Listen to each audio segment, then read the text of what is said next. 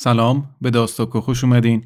من آرمین محمدپور هستم میزبان شما در ششمین اپیزود داستاکو که در مهر ماه سال 1402 منتشر میشه.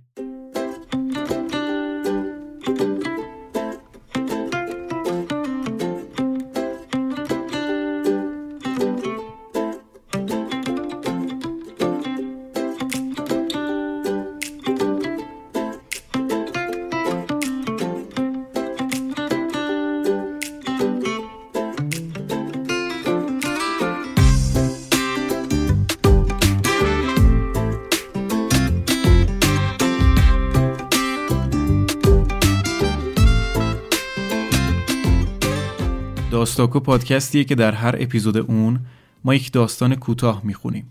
یعنی اصل ماجرا خانش اون داستان کوتاهه. راجع به کتابی که داستان درش چاپ شده حرف می‌زنیم. راجع به نویسنده‌ای که اطلاعات مختصری میدیم و در انتهای اپیزود هم راجع به اون داستانی که خوندیم یه مقدار کمی صحبت می‌کنیم که یک چالش ذهنی کوچیکی برامون ایجاد بکنه. فصل اول داستاکو عنوانش هست هم داستان یعنی داستانهای هر اپیزود رو یکی از دوستان من انتخاب کرده و در انتهای اون اپیزود هم همون فرد میاد و راجع به داستانی که انتخاب کرده برامون حرف می‌زنه. در اپیزود ششم داستاکو ما داستان ناپدید شدن ایلین کلمن رو می‌خونیم. از نویسنده آمریکایی استیون میلهافزر که آقای محمد دارابی ترجمه کرده و در شماره 41 مجله همشهری داستان در بهمن ماه 92 به چاپ رسیده. این داستان رو دوست بسیار خوب من ندا مسجدی برامون انتخاب کرده.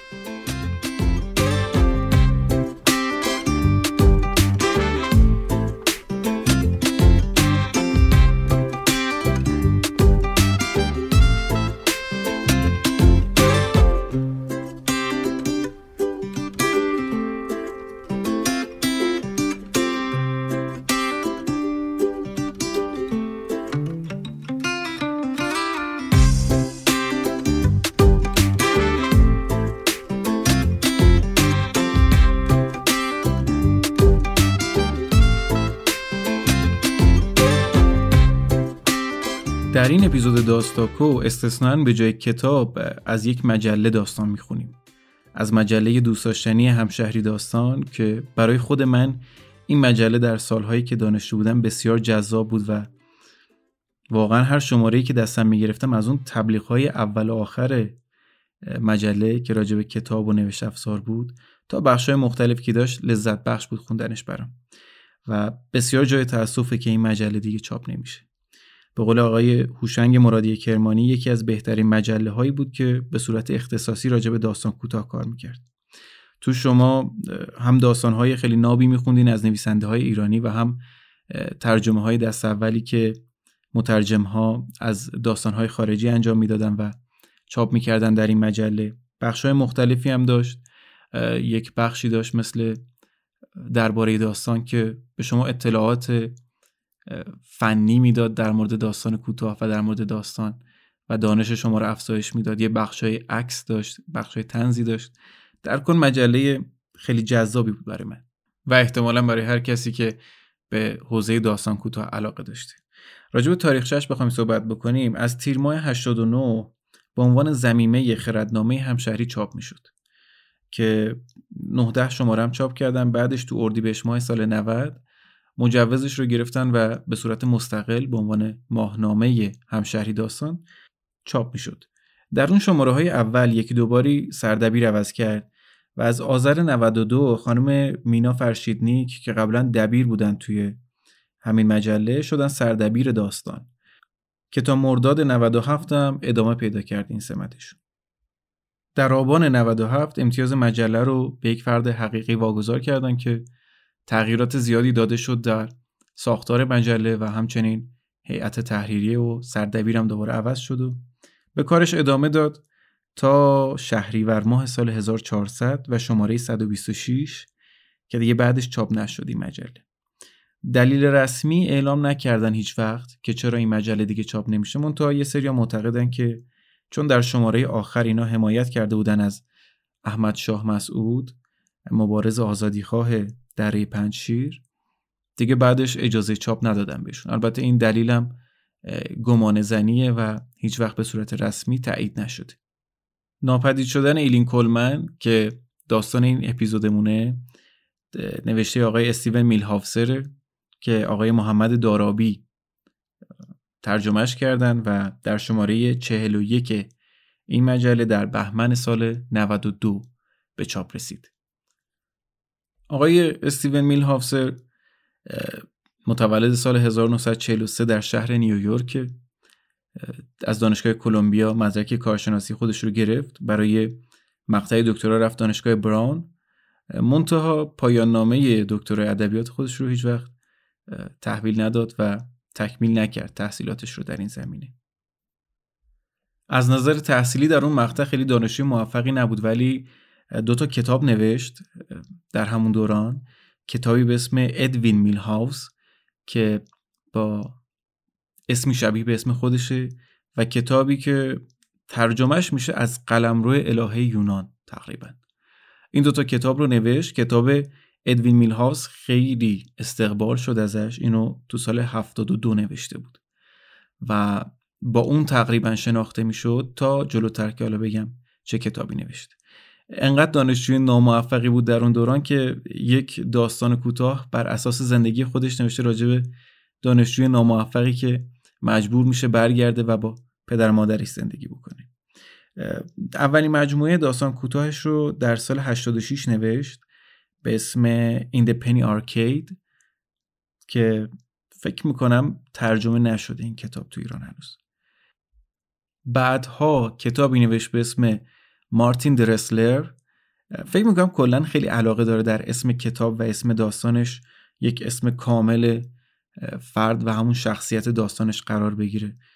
این داستان این اپیزودمون هم همینطوره. ایلین کولمن اسمش در اسم داستانم هست. همینطور این کتابایی که گفتیم. کتاب مارتین درسلر در سال 97 برنده جایزه پولیتسر شد و خیلی دیگه آقای میلهافسر رو معروف کرد. با این جایزه که دریافت کرده. یکی از معروف ترین داستان کوتاهای آقای میلهافسر داستانی به اسم آیزنهایم شعبده باز که در مجموعه موزه بارنوم چاپ شده. این کتاب رو که ترجمه کردن اسم موزه بارنوم نذاشتن رو مجموعه اسم همون آیزنهایم شعبده باز رو گذاشتن که داستان معروف تریه از روی این داستان در سال 2006 آقای نیل بورگر فیلم The Illusionist رو ساخت. یا همون شعبده باز که ادوارد نورتون هم بازی کرد نقش اولش رو. حالا اگه ما اینترنتمون اجازه داد سعی می‌کنیم که این فیلم رو بذاریم توی کانال تلگرام. اگر دوست داشتین برین اونجا دانلود بکنیم و ببینینش. در کل داستانهای این نویسنده یک تم فانتزی و تم خیال پردازی توشون هست. اتفاقات عجیبی رخ میده یه سری اتفاقات هری پاتری رخ میده در واقع توش. مثلا بچه میاد از پنجره اتاقش سوار قالیچه پرنده میشه میره یا مثلا یه سری چیزا جون می‌گیرن شروع می‌کنن به حرف زدن. این تم رو داره و سبک خاص خودشه. خیلی هم میگن برخس آمریکایی این نویسنده و یا ادگار آلمپویه که حالا داره به یک زبان امروزی تری می‌نویسه. اصلی ترین جایزه هم که گرفته همون جایزه پولیتسری بود که گرفت در سال 97 هنوزم زنده است. الان فیکس 80 سالشه. در نیویورک داره زندگی می‌کنه. سی سال تدریس کرد در دانشگاه ادبیات رو و هست. حالا امیدواریم که کتاب های بیشتری و بهتری ازش چاپ بشن. من حقیقتش این داستان اولین و تنها داستانی که از این نویسنده خوندم و دیگه چیزی از خودم نمی‌تونم اضافه بکنم راجع به نویسنده. اگر دوست داشتین برین کتابهاش رو تهیه کنین مطالعه کنین. و یا اگر ازش خوندین قبلا و نظری راجبش دارین برامون توی کامنت ها بنویسید راجع به همشهری داستان اینم باید اضافه بکنم که چند شماره اینا نشریه صوتی هم کار کردن به اسم داستان همراه فکر می‌کنم که روی یک سی دی می‌زدن و همراه مجله ارائهش می‌دادن. داستان هایی که چاپ می‌شد توی مجله یک سریاش رو می‌دادن افراد مختلف میخوندن و اینا رو به صورت داستان صوتی قرار می‌دادن. همین داستان ایلین کولمن رو هم آقای سروش صحت در داستان همراه شماره پنج خونده. اگر دوست داشتیم می‌تونیم بریم و این شماره صوتی رو توی نوار هست توی فیدیبام هست. حالا بگردین توی سایت های مختلف هم می‌تونین پیدا بکنین و حالا همین داستان هم داستان های دیگهش رو بشنویم و لذت ببریم دیگه فکر می‌کنم کافی باشه. بازم تورانی شد. حرف زدنمون راجع به نویسنده. میریم که داستان رو بخونیم. در انتهای اپیزود هم ندا میاد و راجع به داستان برامون حرف می‌زنه. ناپدید شدن ایلین کلمن رو میشنویم از استیون میلهافزر.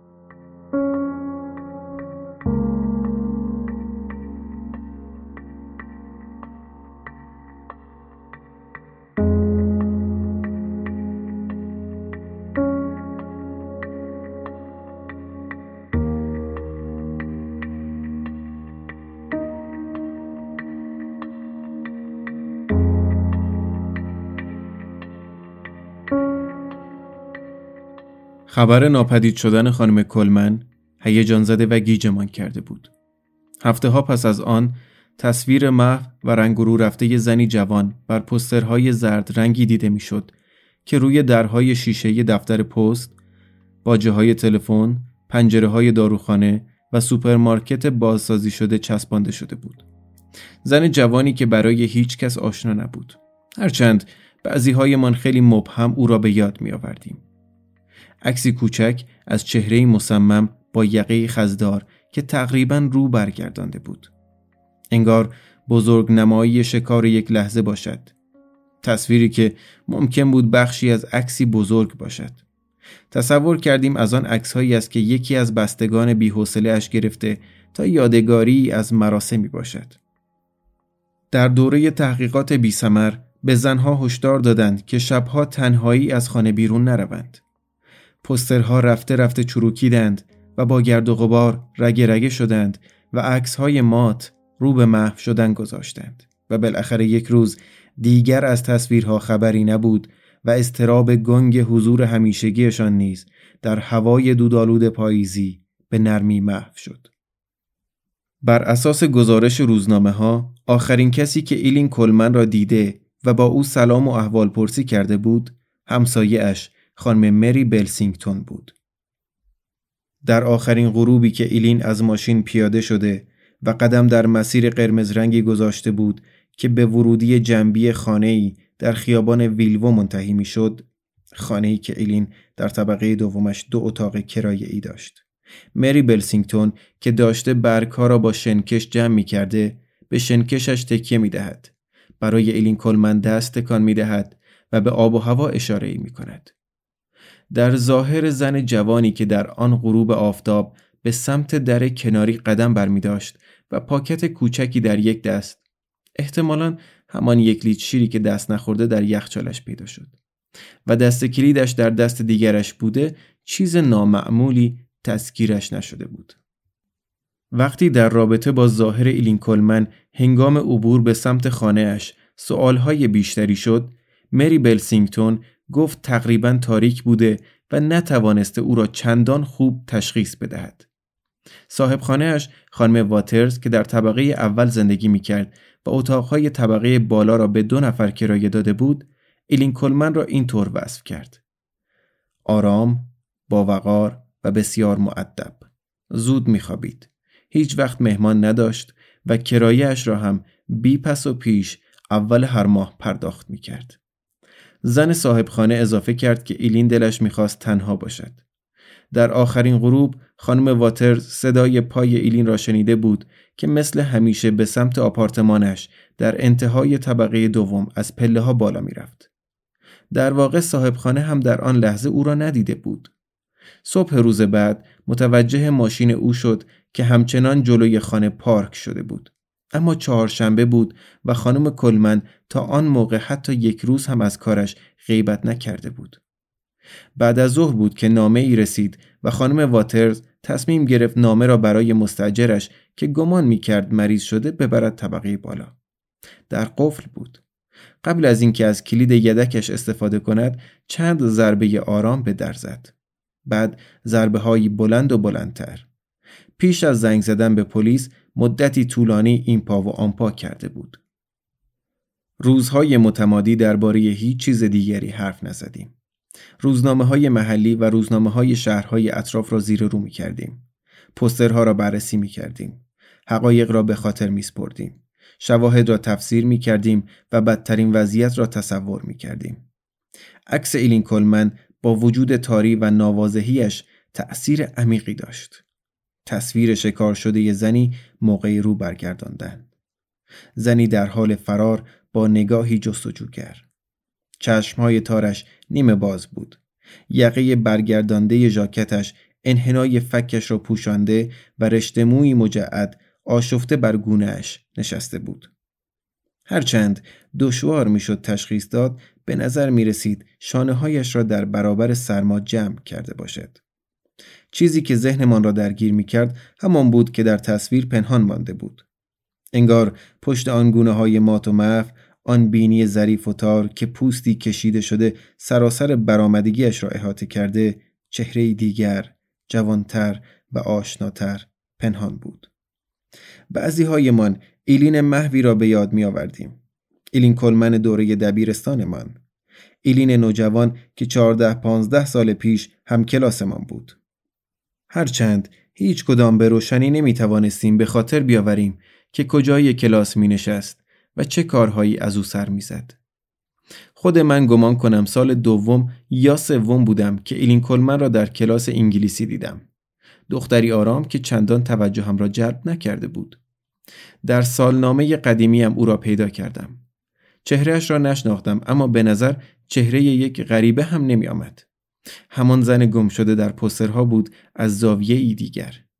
طوری که نتوانی فورا ارتباطشان را بفهمی.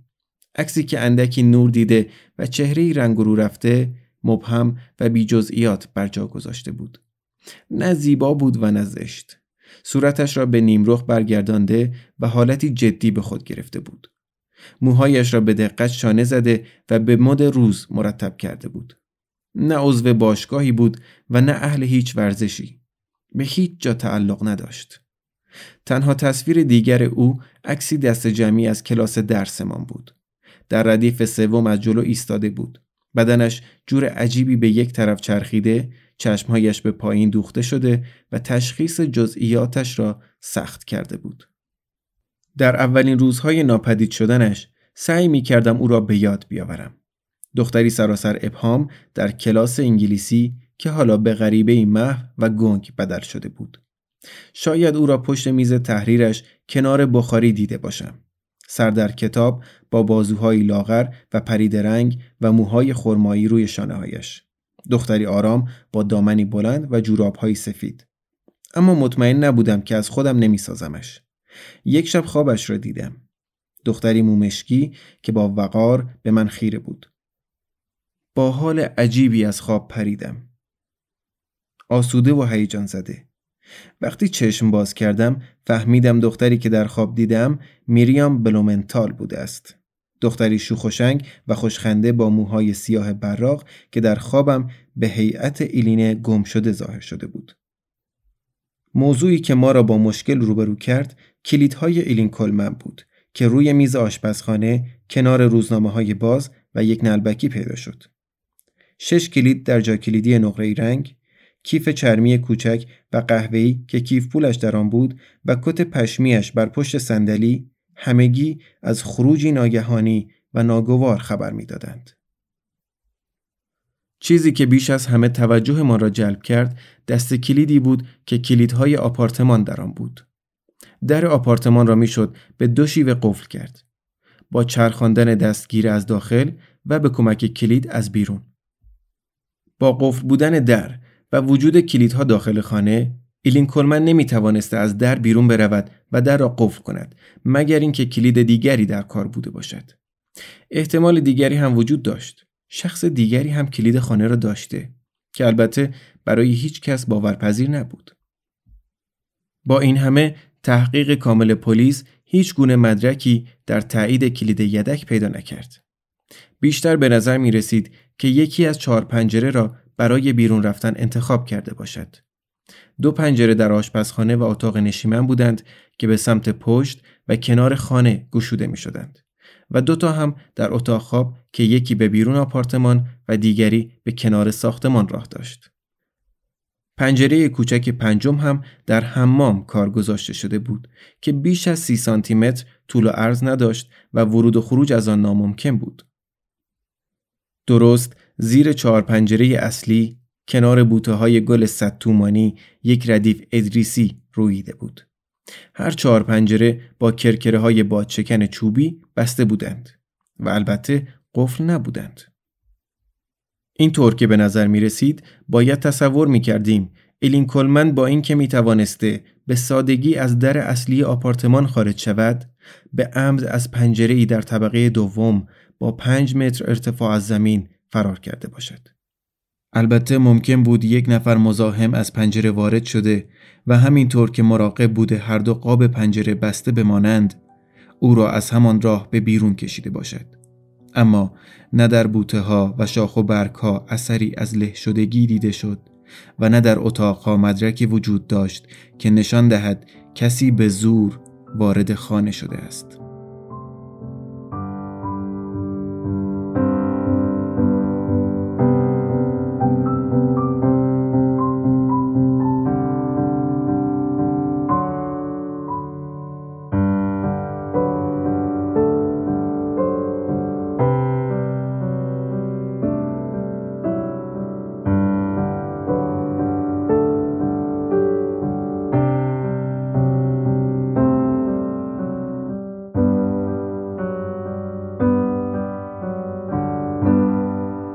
مستجر دوم خانم هلن زیلکوکسکی بیوه هفتاد ساله‌ای بود که 20 سال در آپارتمان جلویی زندگی کرده بود. ایلین کلمن را زنی جوان، زیبا، آرام، بسیار پرید رنگ و تودار توصیف کرد. این نخستین باری بود که از رنگ پریدگیش چیزی میشنیدم که البته جذابیت خاصی به او میبخشید. خانم زیلکوکسکی در آخرین شب صدای بسته شدن در و قفل شدنش را از داخل شنیده بود. صدای باز و بسته شدن در یخچال، قدم زدن، صدای بشقاب و سوت کتری هم البته به گوشش رسیده بود. به هر حال خانه خلوتی بود و همه چیز به راحتی شنیده می‌شد. هیچ صدای غیرعادی نشنیده بود. فریادی، حرفی یا هر چیزی که نشانی از نوعی درگیری باشد از آپارتمان ایلین خارج نشده بود. حدوداً از ساعت هفت به بعد آپارتمانش در چنان آرامش و سکوتی فرو رفته بود که نشنیدن صداهای عادی مثل آماده کردن شام در آشپزخانه مایه شگفتی همسایه شده بود. خانم زیلکوکسکی ساعت یازده به رخت خواب رفته بود. خواب سبکی داشت و بیشتر شب بیدار بود. من تنها کسی نبودم که سعی داشت ایلین کلمن را به یاد بیاورد.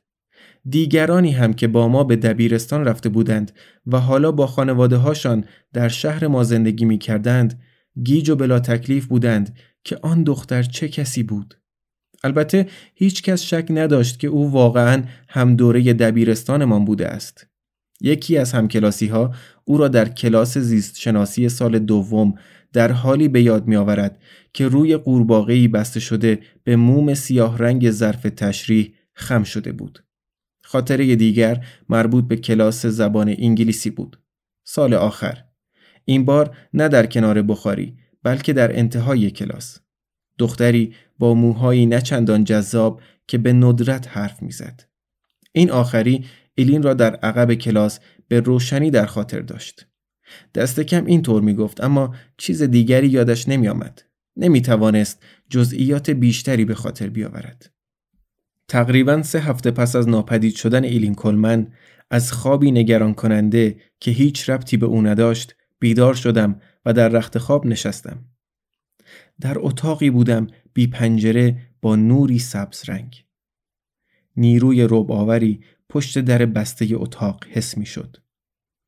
خود رویا دیگر آشفتم نمی کرد اما به نظر می رسید چیزی دیگر دارد برایم تداعی می شود.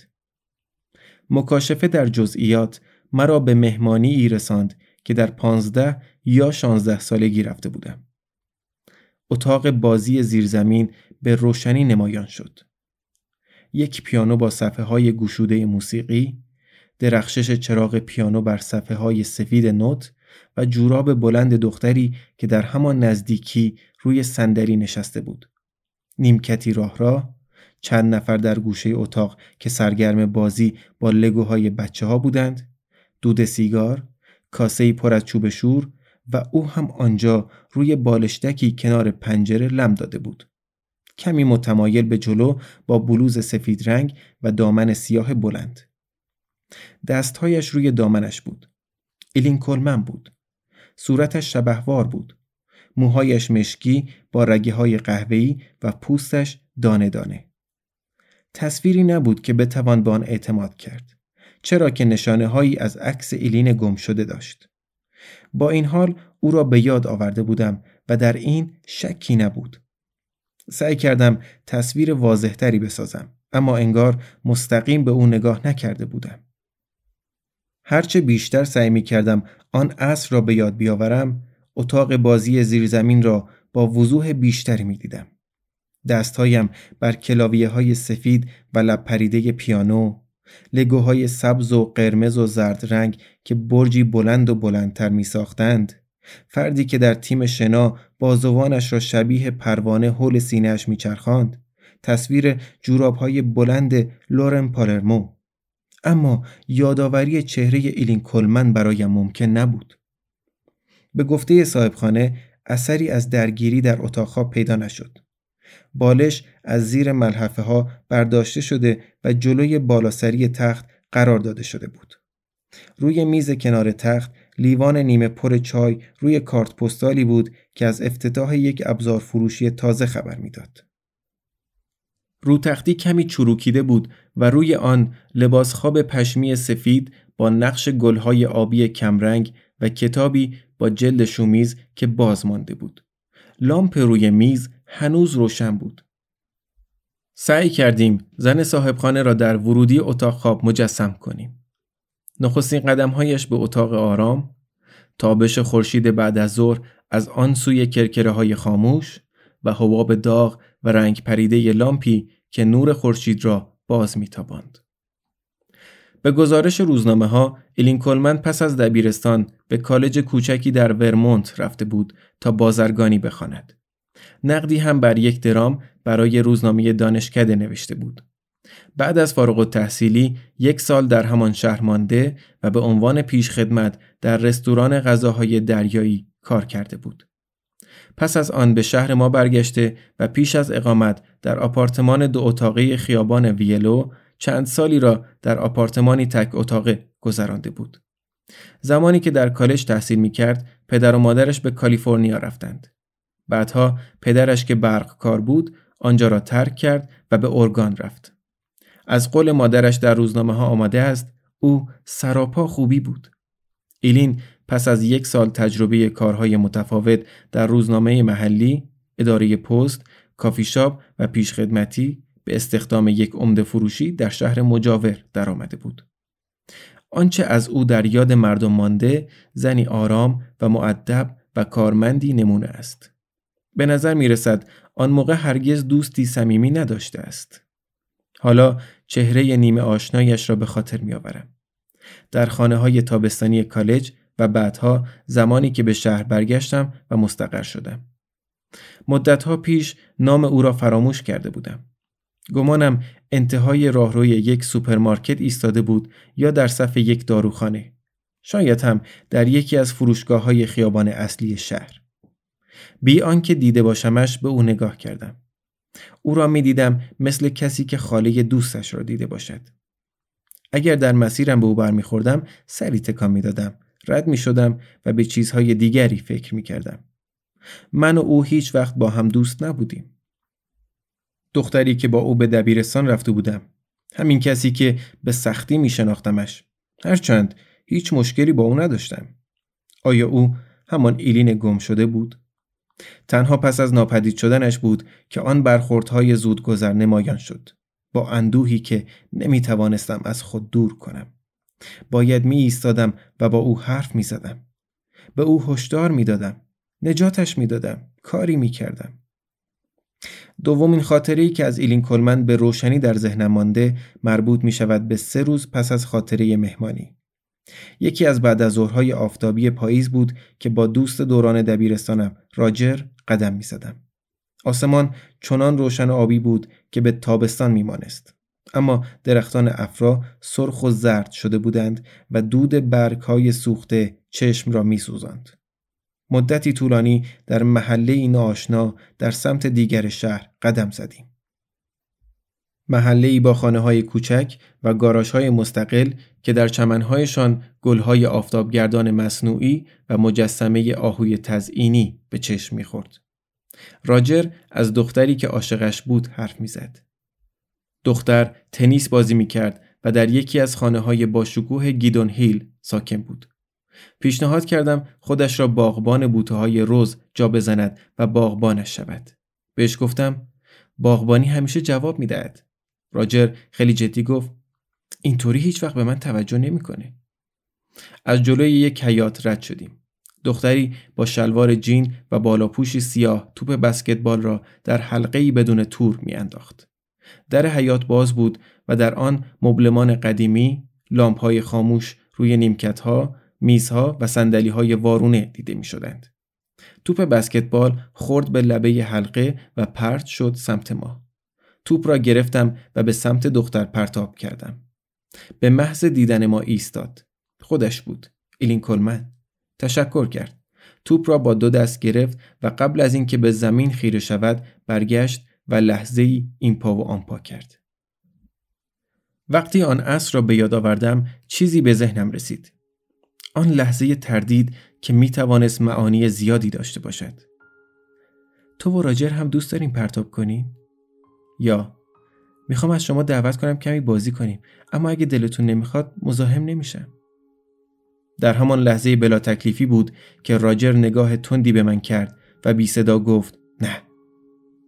آنچه خاطره را برایم دردناک می کند این است که ایلین آن نگاه را دیده بود. آن قضاوت را. حتما تا آن زمان در شناخت نشانه های بی اهمیت ماهر شده بود. در آن بعد از ظهر پاییزی همینطور که از گیدون هیل حرف می زدیم دور شدیم. صدای توپ بسکتبال در هوای تازه خیابان و قدمهای ایلین کلمن که به سمت گاراژ می رفت همچنان در سرم می پیچید.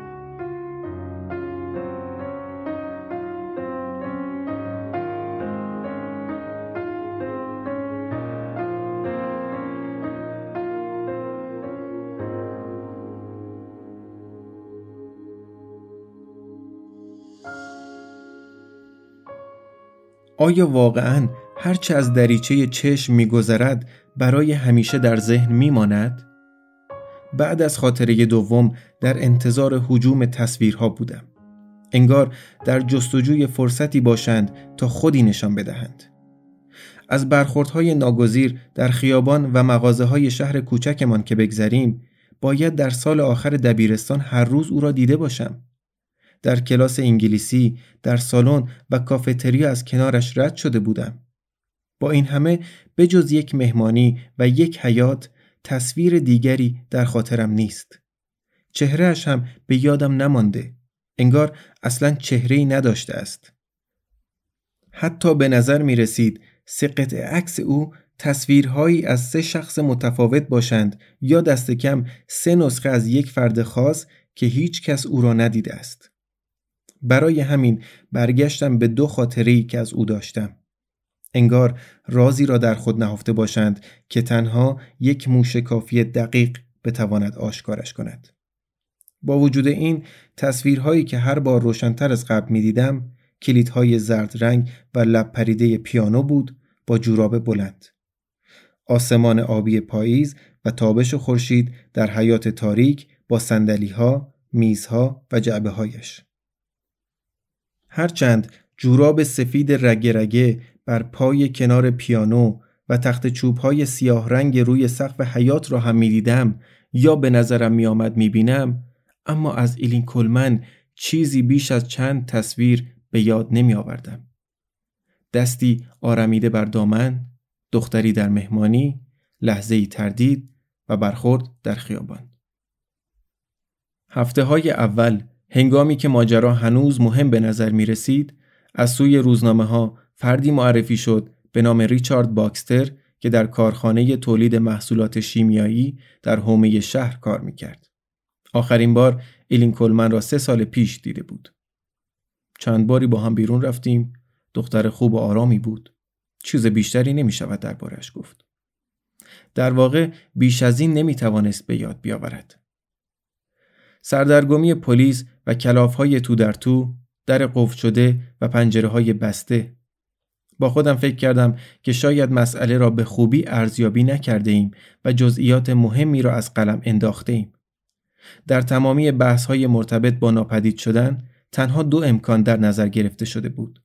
آدم ربایی و فرار. امکان اول را هرچند نمی‌توان به کلی حذف کرد اما از سوی پلیس رد شده بود. چرا که نه در اتاقها و نه در حیات هیچ نشانی از حضور مزاحم دیده نشد. بنابراین منطقی تر به نظر می رسید که ایلین کلمن به اراده خودش خانه را ترک کرده باشد. در واقع باورش آسانتر بود که او جسورانه از تنهایی همیشگیش بریده و زندگی ای را مخفیانه آغاز کرده باشد. تنها، ناآرام و غمگین بدون هیچ دوستی. در آستانه سی سالگی سرانجام بر تاریکی درون پیرو شده و قدم در مسیری ماجراجویانه گذاشته بود. تنها از این راه ممکن بود جا گذاشتن کلیدها، کیف پول، کت و ماشین توجیه پذیر باشند. بریدن از تمام چیزهایی که می شناخت. به نظر بعضی ها او بدون کارت اعتباری، گواهینامه رانندگی و 27 دلار و 34 سنتی که در کیف پولش داشت نمی توانست جای دوری رفته باشد. آنچه در نهایت چنین فرضیه را زیر سوال برد ماهیت رمانتیک و کلیشه‌ای فرار خیالی بود که نه تنها غلبه بر عادتهای یک عمر را میطلبید بلکه درست همان چیزی بود که ما برایش آرزو می کردیم. فرضیه ای برگرفته از خیال و نه از اراده و خواست او. برای همین فکر کردم شاید راه دیگری نیز برای توجیه ناپدید شدنش وجود داشته باشد. راهی جسورانه و متفاوت، منطقی و پرخطر. پلیس جنگلهای شمال را با سکایش گشت و مرداب پشت خانه را زیر و رو کرد. شایعی در گرفته بود که ایلین کلمن را در محوطه پارکینگ محل کارش رو بودند. اما دو نفر از کارکنان او را پشت فرمان دیده بودند. خانم بلسینگتون در آن اسب برایش دست کان داده و خانم زیلکوکسکی صدای در یخچال به هم خوردن ظرفها و رفت آمدش را شنیده بود. اگر آدم روبایی و فراری در کار نبوده پس ایلین کلمن از پله ها بالا رفته وارد آپارتمانش شده در را قفل کرده شیر را در یخچال گذاشته کتش را پشت صندلی آویزان کرده و ناپدید شده است همین از سوی دیگر می شود گفت که ناپدید شدنش در فضای آپارتمان رخ داده است که در این صورت باید جسدش در یکی از اتاقها شاید در گنجه‌ای پیدا می شد. اما بررسی موشکافانه پلیس چیزی را روشن نکرد. به نظر می رسد همانطور که از ذهن من پاک شده در اتاقهایش نیز ناپدید شده است و تنها چیزی که از او به جا مانده سرنخهای پراکنده است که نشان می دهند او آنجا بوده است. همینطور که تحقیقات به کندی پیش می رفت و پسترها کمرنگ و ناپدید می شدند سعی کردم چیزهای بیشتری از ایلین کلمن به یاد بیاورم. انگار این یادآوری را دست کم مدیون او بودم. آنچه آزارم می‌داد ناپدید شدنش یا حتی شومی ناپدید شدنش نبود چرا که او را خیلی کم می شناختم بلکه ناکامیم در به یاد آوردن خاطراتم بود دیگران هم او را کمتر از این به یاد می آوردند انگار هیچ کدام از ما هرگز او را ندیده بودیم یا هنگام دیدنش به افکار جذابتری سرگرم بوده ایم. احساس می کردم همگی در جنایتی نامعلوم هم دست بوده ایم. برای همین به نظرم می رسید که به تدریج او را به سوی سرنوشتی که در انتظارش بود ترغیب کرده بودیم به سوی ناپدید شدن ما که همین گوشه و کنار بی آنکه ببینیمش بدون هیچ توجهی نگاهش کرده بودیم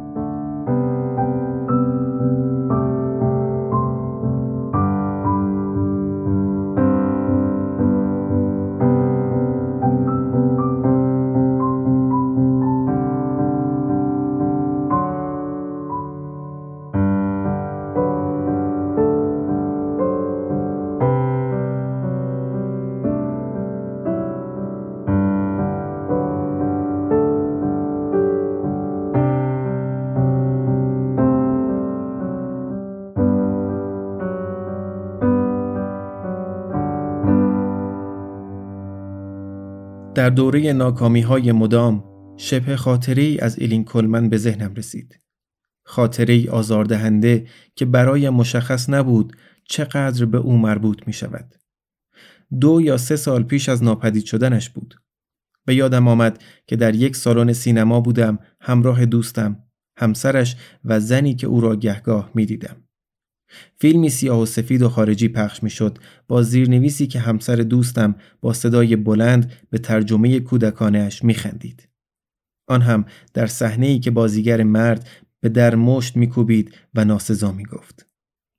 یک پاکت ذرت به یادم آمد که میان ما چهار نفر دست به دست میچرخید و دستگاه تهویه‌ای که یخبندانش آدم را دلتنگ شبهای گرم تابستان می‌کرد.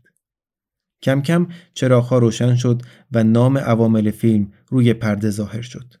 چهارتایی از راهروی پرجمعیت عبور می کردیم که زنی با لباسهای سیاه در انتهای راهرو از روی صندلیاش بلند شد. پیش از آن که با چهره عصبانی روی برگردانم لحظه ای نگاهش کردم. مرا به یاد کسی میانداخت که کمی می شناختمش. شاید همان دختری که هم کلاسی دبیرستانم بود. کسی که گاهی می دیدمش و اسمش را فراموش کرده بودم. نمی‌خواستم باهاش چشم تو چشم شوم. هر کسی که بود دلم نمی‌خواست کلمه های مسخره و بیمعنی میانمان جاری شود. در سالن انتظار روشن و شلوغ خودم را برای ملاقاتی ناچیز آماده کرده بودم. اما به دلایلی نامعلوم او هرگز از سالن بیرون نیامد. به گرمای شب تابستانی قدم گذاشتم که کم کم آزاردهنده به نظر می رسید. اما آسوده بودم. فکر کردم دلیل خارج نشدنش نگاه تند من بوده است. لحظه ای بعد از رفتار سردم با زنی که در سالن سینما نصف و نیمه دیده بودم احساس پشیمانی کردم. او شبیه ایلین کلمن بود و من هیچ مشکلی با او نداشتم. دختری که مدتی هم کلاس انگلیسی هم بود. مثل یک کاراگاه یا عاشق با تلاشی خستگی ناپذیر به تصویرهایی که از او داشتم برگشتم. دختری سراسر ابهام در مهمانی. دختری با توپ بسکتبال که چشمهایش را به پایین دوخته بود. چهره ای رو گردانده در عکس سالنامه. تصویر مات پلیس. زنی ناشناس در سالن سینما که حالا مسنتر شده بود. کسی که گاهی در شهر برایش سری تکان می دادم. حس می کردم یک جورهایی به او بی احترامی کردم و حالا باید تاوان بدهم. تک تک تصویرها سرزنشم می کردند. انگار راز ناپدید شدنش را در خود پنهان کرده بودند. دختری رازآمیز، عکسی تار. وقتهایی حس می کردم مکاشفه خارج از تحملم مرا احاطه کرده و از درون می لرزیدم. شبی خواب دیدم که با ایلین کلمن بسکتبال بازی می کنم. خیابان جایش را به ساحل داده بود. توپ در چاله های کم عمق بالا و پای می رفت. ایلین کلمن می خندید. چهرهش هرچند پنهان بود اما می درخشید. از خواب که بیدار شدم حس کردم بزرگترین شکست زندگیم بی پاسخ گذاشتن آن نگاه بوده است. هوا که رو به سردی میگذاشت فهمیدم مردم دیگر نمی‌خواهند از ایلین کلمن حرفی بزنند. او ناپدید شده بود. به همین سادگی. زندگی ادامه مییابد و او روزی پیدا خواهد شد یا اینکه از یادها خواهد رفت. همین. گاهی تصور می‌کنم مردم از دستش عصبانی بودند. انگار با ناپدید شدنش زندگیمان را آشفته کرده بود. در یکی از عصرهای آفتابی ماه ژانویه به سمت خانه خیابان ویلو رانندگی کردم. خیابان را می شناختم. افراهای پیچ خورده و اوریانش که سرتاسر جاده روی خانه ها سایه افکنده بودند. گوشه ای از خیابان صندوق پست آبی رنگی قرار داشت که می درخشید و در کنارش دکل مخابراتی با جعب تقسیمی شبیه تبل نصب شده بود. تقریبا جلوی خانه پارک کردم و مخفیانه انگار قانونی را زیر پا گذاشته باشم به نمای خانه خیره شدم. مثل بسیاری از خانه های محل دو طبقه داشت. پوشیده از چوب های خاکستری روشن، شیروانی سگوش و سقف سیاه. پرده های رنگ رو رفته از پشت تمام پنجره ها پیدا بودند و ردیفی از تخت سنگ های سرخ به در کناری خانه می رسید. دو پنجره کوچک بالای در با پرده پوشانده شده بودند. یک ردیف بوته لخت و قسمتی از حیات پشتی با ظرف غذای پرنده بر شاخه آویزان دیده می‌شد.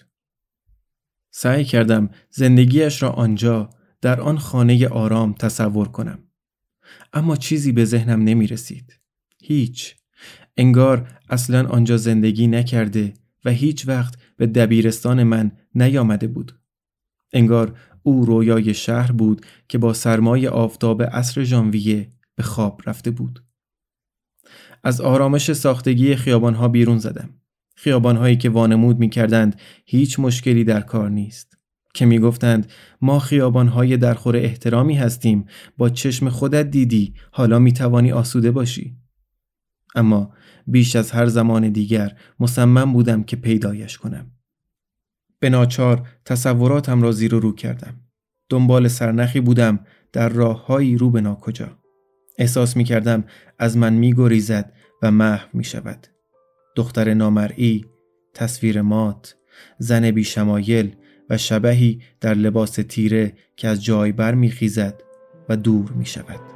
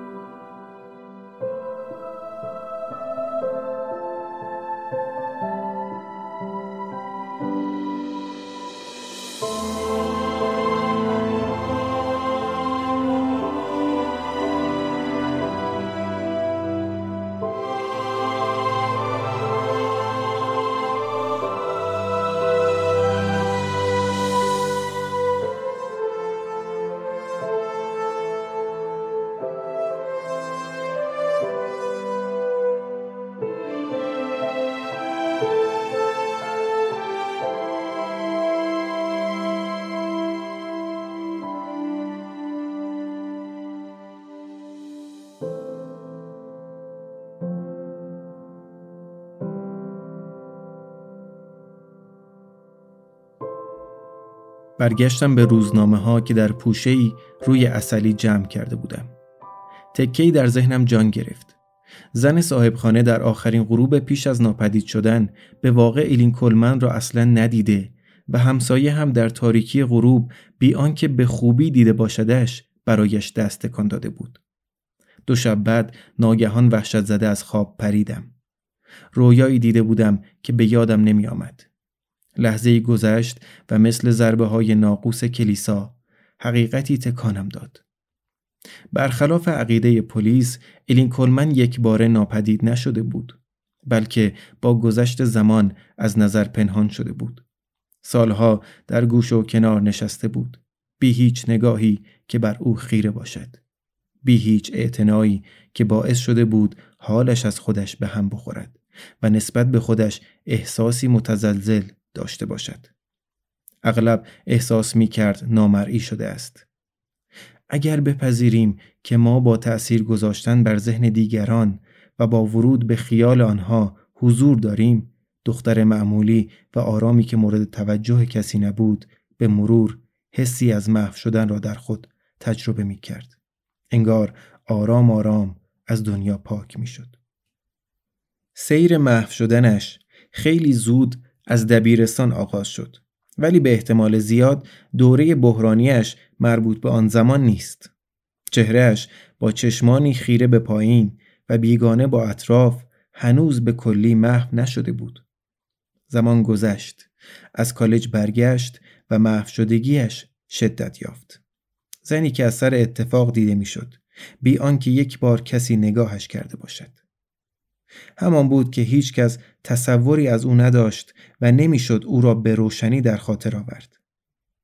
مانند اتاقی در تاریکی تار و محو و ناپیدا شده بود و برگشت ناپذیر به سوی رویا می رفت.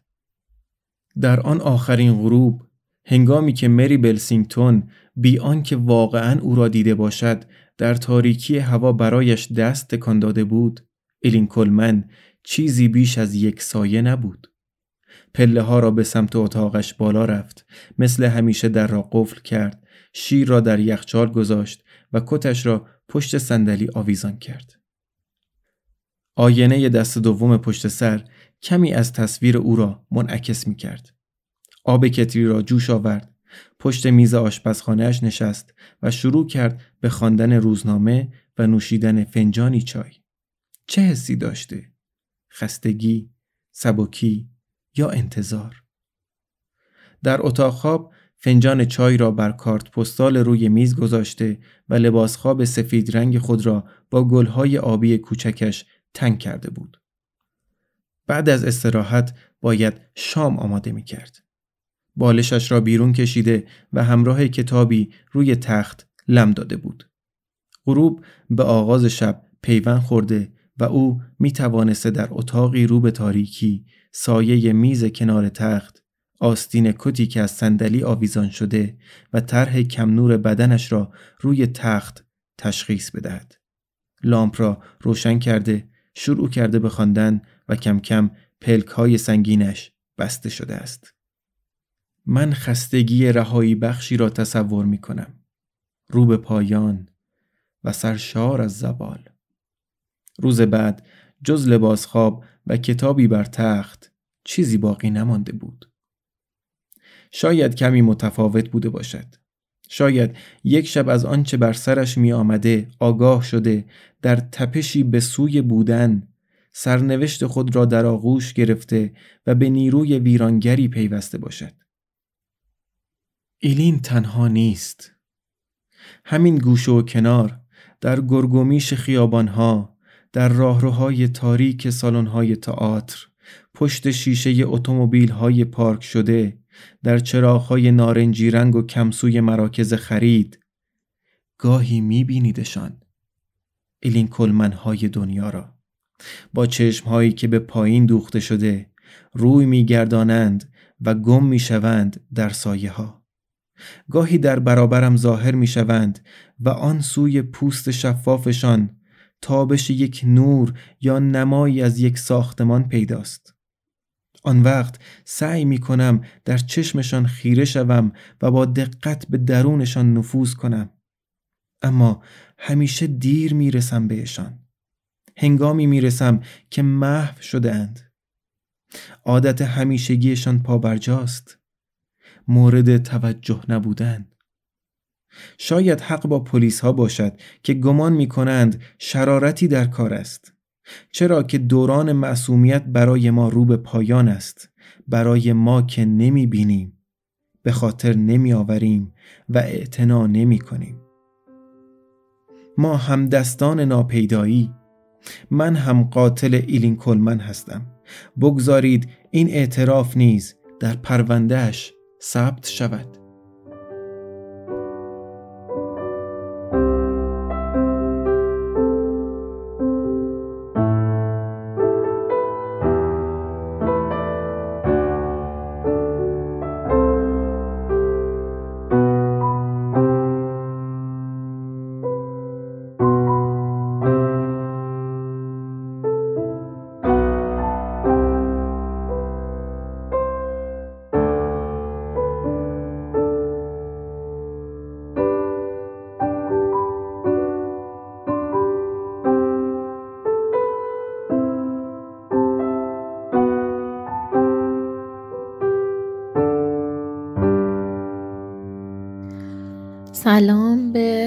شنوندگان پادکست داستاکو امیدوارم تا الان از شنیدن داستانها و دنیای ادبیات لذت برده باشین و امیدوارم این داستانی هم که برای من جذاب بوده برای شما هم جالب باشه. من اول می‌خوام شروع کنم از اینکه چی شد وقتی آرمین گفت می‌خوایم در مورد یه داستان کوتاهی که برای گذار بوده یا جالب بوده صحبت کنیم. من اون مسیری که این داستان به ذهنم رسید و می‌خوام در موردش حرف بزنم و بعد اون ابعادی از داستان که برام جالب بوده با شما به اشتراک بذارم.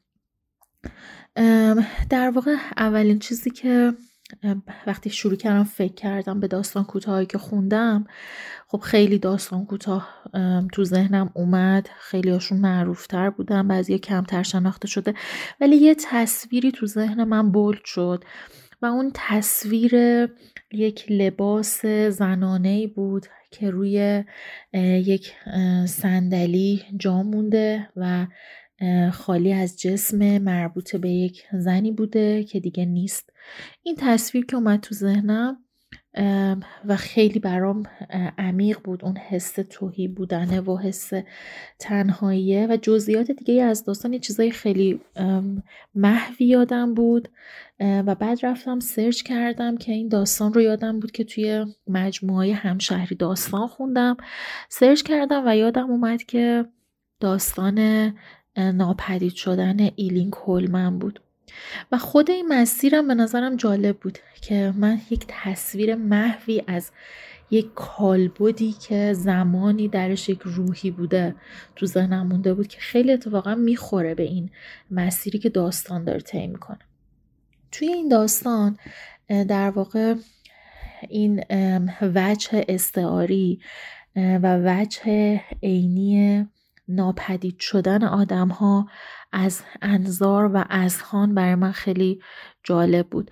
این ماجرایی که در واقع یک قسم این قسمتی از ما در رابطه با دیگران و در رابطه با یک ابژه دیگری تعریف میشه و بازنمایی میشه. و اینکه چقدر ما اگر در ذهن دیگری در رابطه با دیگری در کنش با یک مکانی چیزی حالا به صورت کلی اگه بخوایم بهش بگیم ابژه اگر نباشیم چقدر ممکنه قسمتی از هویت ما از بین بره و ممکنه که این ماجرا بست پیدا کنه به کل حضور ما.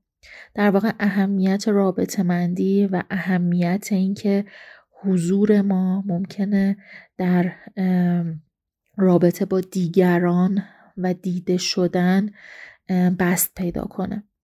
من برگردم به تعریف این ماجرا در داستان. داستان خب اینطور شروع میشه که یک تعریف هایی از حضور و چهره شبهگونه و رنگ پریده ایلین همه دارن. در واقع یک روزی ایلین ناپدید میشه. آدما می‌بینن که نمی چند وقت پیداش نیست و بعد پلیس شروع می‌کنه به جستجو در مورد اینکه ممکنه کجا باشه کی آخرین بار اونو دیده و بعد از این واقعیت عینی. در واقع من این بازی رو دوست دارم توی داستان که از این واقعیت و عینیت دیده شدن یک آدم شروع می‌کنه و بعد از اینکه انگار آدم ها چهره اون رو یادشون نمیاد حضورش رو حرف زدنش رو کسی با جزئیات چیزی از اون آدم یادش نمیاد کم کم می‌رسه به این مفهوم استعاری نادیده انگاری این آدم و بعد ناپدید شدن این آدم. این, این ماجرا که در واقع ما یک تلقی از خودمون داریم و اون تلقی که از خودمون داریم ممکنه که مقداریش در رابطه با دیگری تعریف بشه. و اگر که ما این حس نادیده انگاری رو در روابط و در جامعه یا کامیونیتی که داریم زندگی می‌کنیم در واقع تجربه کنیم چقدر ممکنه به تلقی که از خودمون داریم ضربه وارد بشه و چقدر ممکنه به محو شدن ما از اسخان منجر بشه و این در واقع یک بازی دو سویه هست به نظرم. و خب این رو این داستان به نظرم خیلی قشنگ نشون داده. میگم این مسیری که از واقعی بودن میره به سمت یک مفهوم انتظایی برای من خیلی جالبه. هویتی که انگار انقدر که دیده نشده که کم کم واقعا محو میشه. من دوست دارم که اشاره کنم به چون به هر حال هم مدیوم های دیگه هم به این مفهوم پرداختن و من وقتی که این ماجرا که برام جالبه و بهش فکر می‌کنم این اینها هم میاد تو ذهنم. دوست دارم اشاره کنم به یک انیمیشنی انیمیشن کوکو که در واقع در اهمیت این به یاد آوردن دیگران و فکر کردن به دیگران که چقدر می‌تونه در زندگی چیز مهمی باشه در, در واقع حضور اون آدم یک جایی داره اشاره می‌کنه که تو دنیای مردگان یعنی جایی که دیگه جسمی وجود نداره حالا ارواح هستن خاطرات هست میگه حتی توی اون دنیا وقتی این ارواح از بین میرن مرده ها از سرزمین مردگان هم وقتی در واقع محو میشن و به اون خلا و نابودی همیشگی می‌رسن که در دنیای زنده ها کسی به یادشون نباشه کسی بهشون فکر نکنه. و من فکر کنم این تشبیه خیلی تشبیه هم ترسناکی میشه گاهی. چیزی بود که برای من خیلی تاثیرگذار بود تو اون انیمیشن و هم فکر کنم میشه ربطش داد به این ماجرا در این داستان. اینکه اینکه ما وقتی حضور داریم به معنای واقعی کلمه که در انظار و در اذهان و در یک رابطه ای تعریف بشه حضور ما. و این فکر می‌کنم اهمیت رابطه مندی رو نشون میده. و خب دو طرف ماجرا رو میشه بهش فکر کرد. در مورد اون کسی که در جایگاه ایلین کلمنه و در واقع اونقدر دیده نشده که غیب میشه یک روزی به واقع. و از اون طرف در جایگاه کسی که میشه به آدما فکر کرد. یعنی این اهمیت توجه و حتی فکر کردن ما به آدم ها که یه جاهایی می‌تونه چقدر نجات بخش باشه و چقدر می‌تونه مهم باشه این ماجرا. این چیزی بود که توی این داستان بر من خیلی تاثیرگذار بود و میگم اون تصویره از اینکه یک لباسی بوده که تن یک آدمی بوده که داشته زندگی می‌کرده و از یک روزی انقدر فکر می‌کنه که وجود نداره برای دیگران که دیگه واقعا وجود نداره برای دیگران. خیلی ممنونم که گوش دادین این تجربیات و حس هایی که من در رابطه با این داستان برام پررنگ شده بود. امیدوارم که برای شما هم این چیزهایی که گفتم جالب بوده باشه.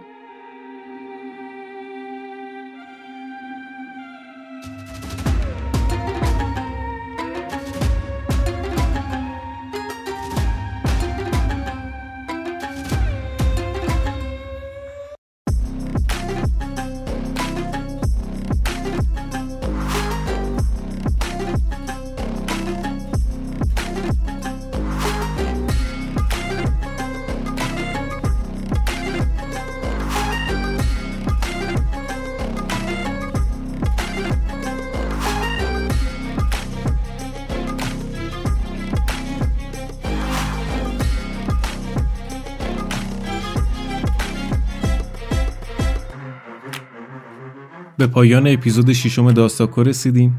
خیلی ممنونم از شما که ما رو برای شنیدن انتخاب کردین و تا انتهای اپیزود پیش اومدین. داستان ناپدید شدن ایلین کولمن رو خوندیم. از استیون میلهاوسر ترجمه آقای محمد دارابی. خیلی ممنونم از همه دوستانی که ما رو در اپ های پادگیر مختلف subscribe می‌کنن. برامون نظر می نویسن من این نظرها رو تک به تک می‌خونم و تا جایی که از دستم بر بیاد سعی می‌کنم که اعمال بکنم نظرتون رو در پادکست.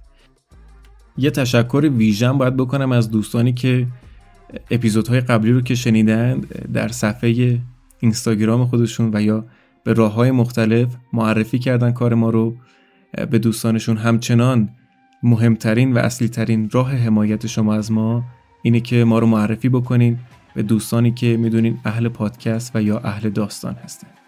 از حمید رضا اسکری و محمد مهدی حقی بابت طراحی کاور و تیزر این اپیزود تشکر می‌کنم. همچنین از رویا قنواتی که اطلاعات نویسنده آقای میلهاوسر رو برامون جمعآوری و ترجمه کرده بود. من آرمین محمدپور هستم. در این اپیزود به همراه ندا مسجدی اینجا اپیزود ششم داستاکو بود مهر ماه سال 1402 ممنونم.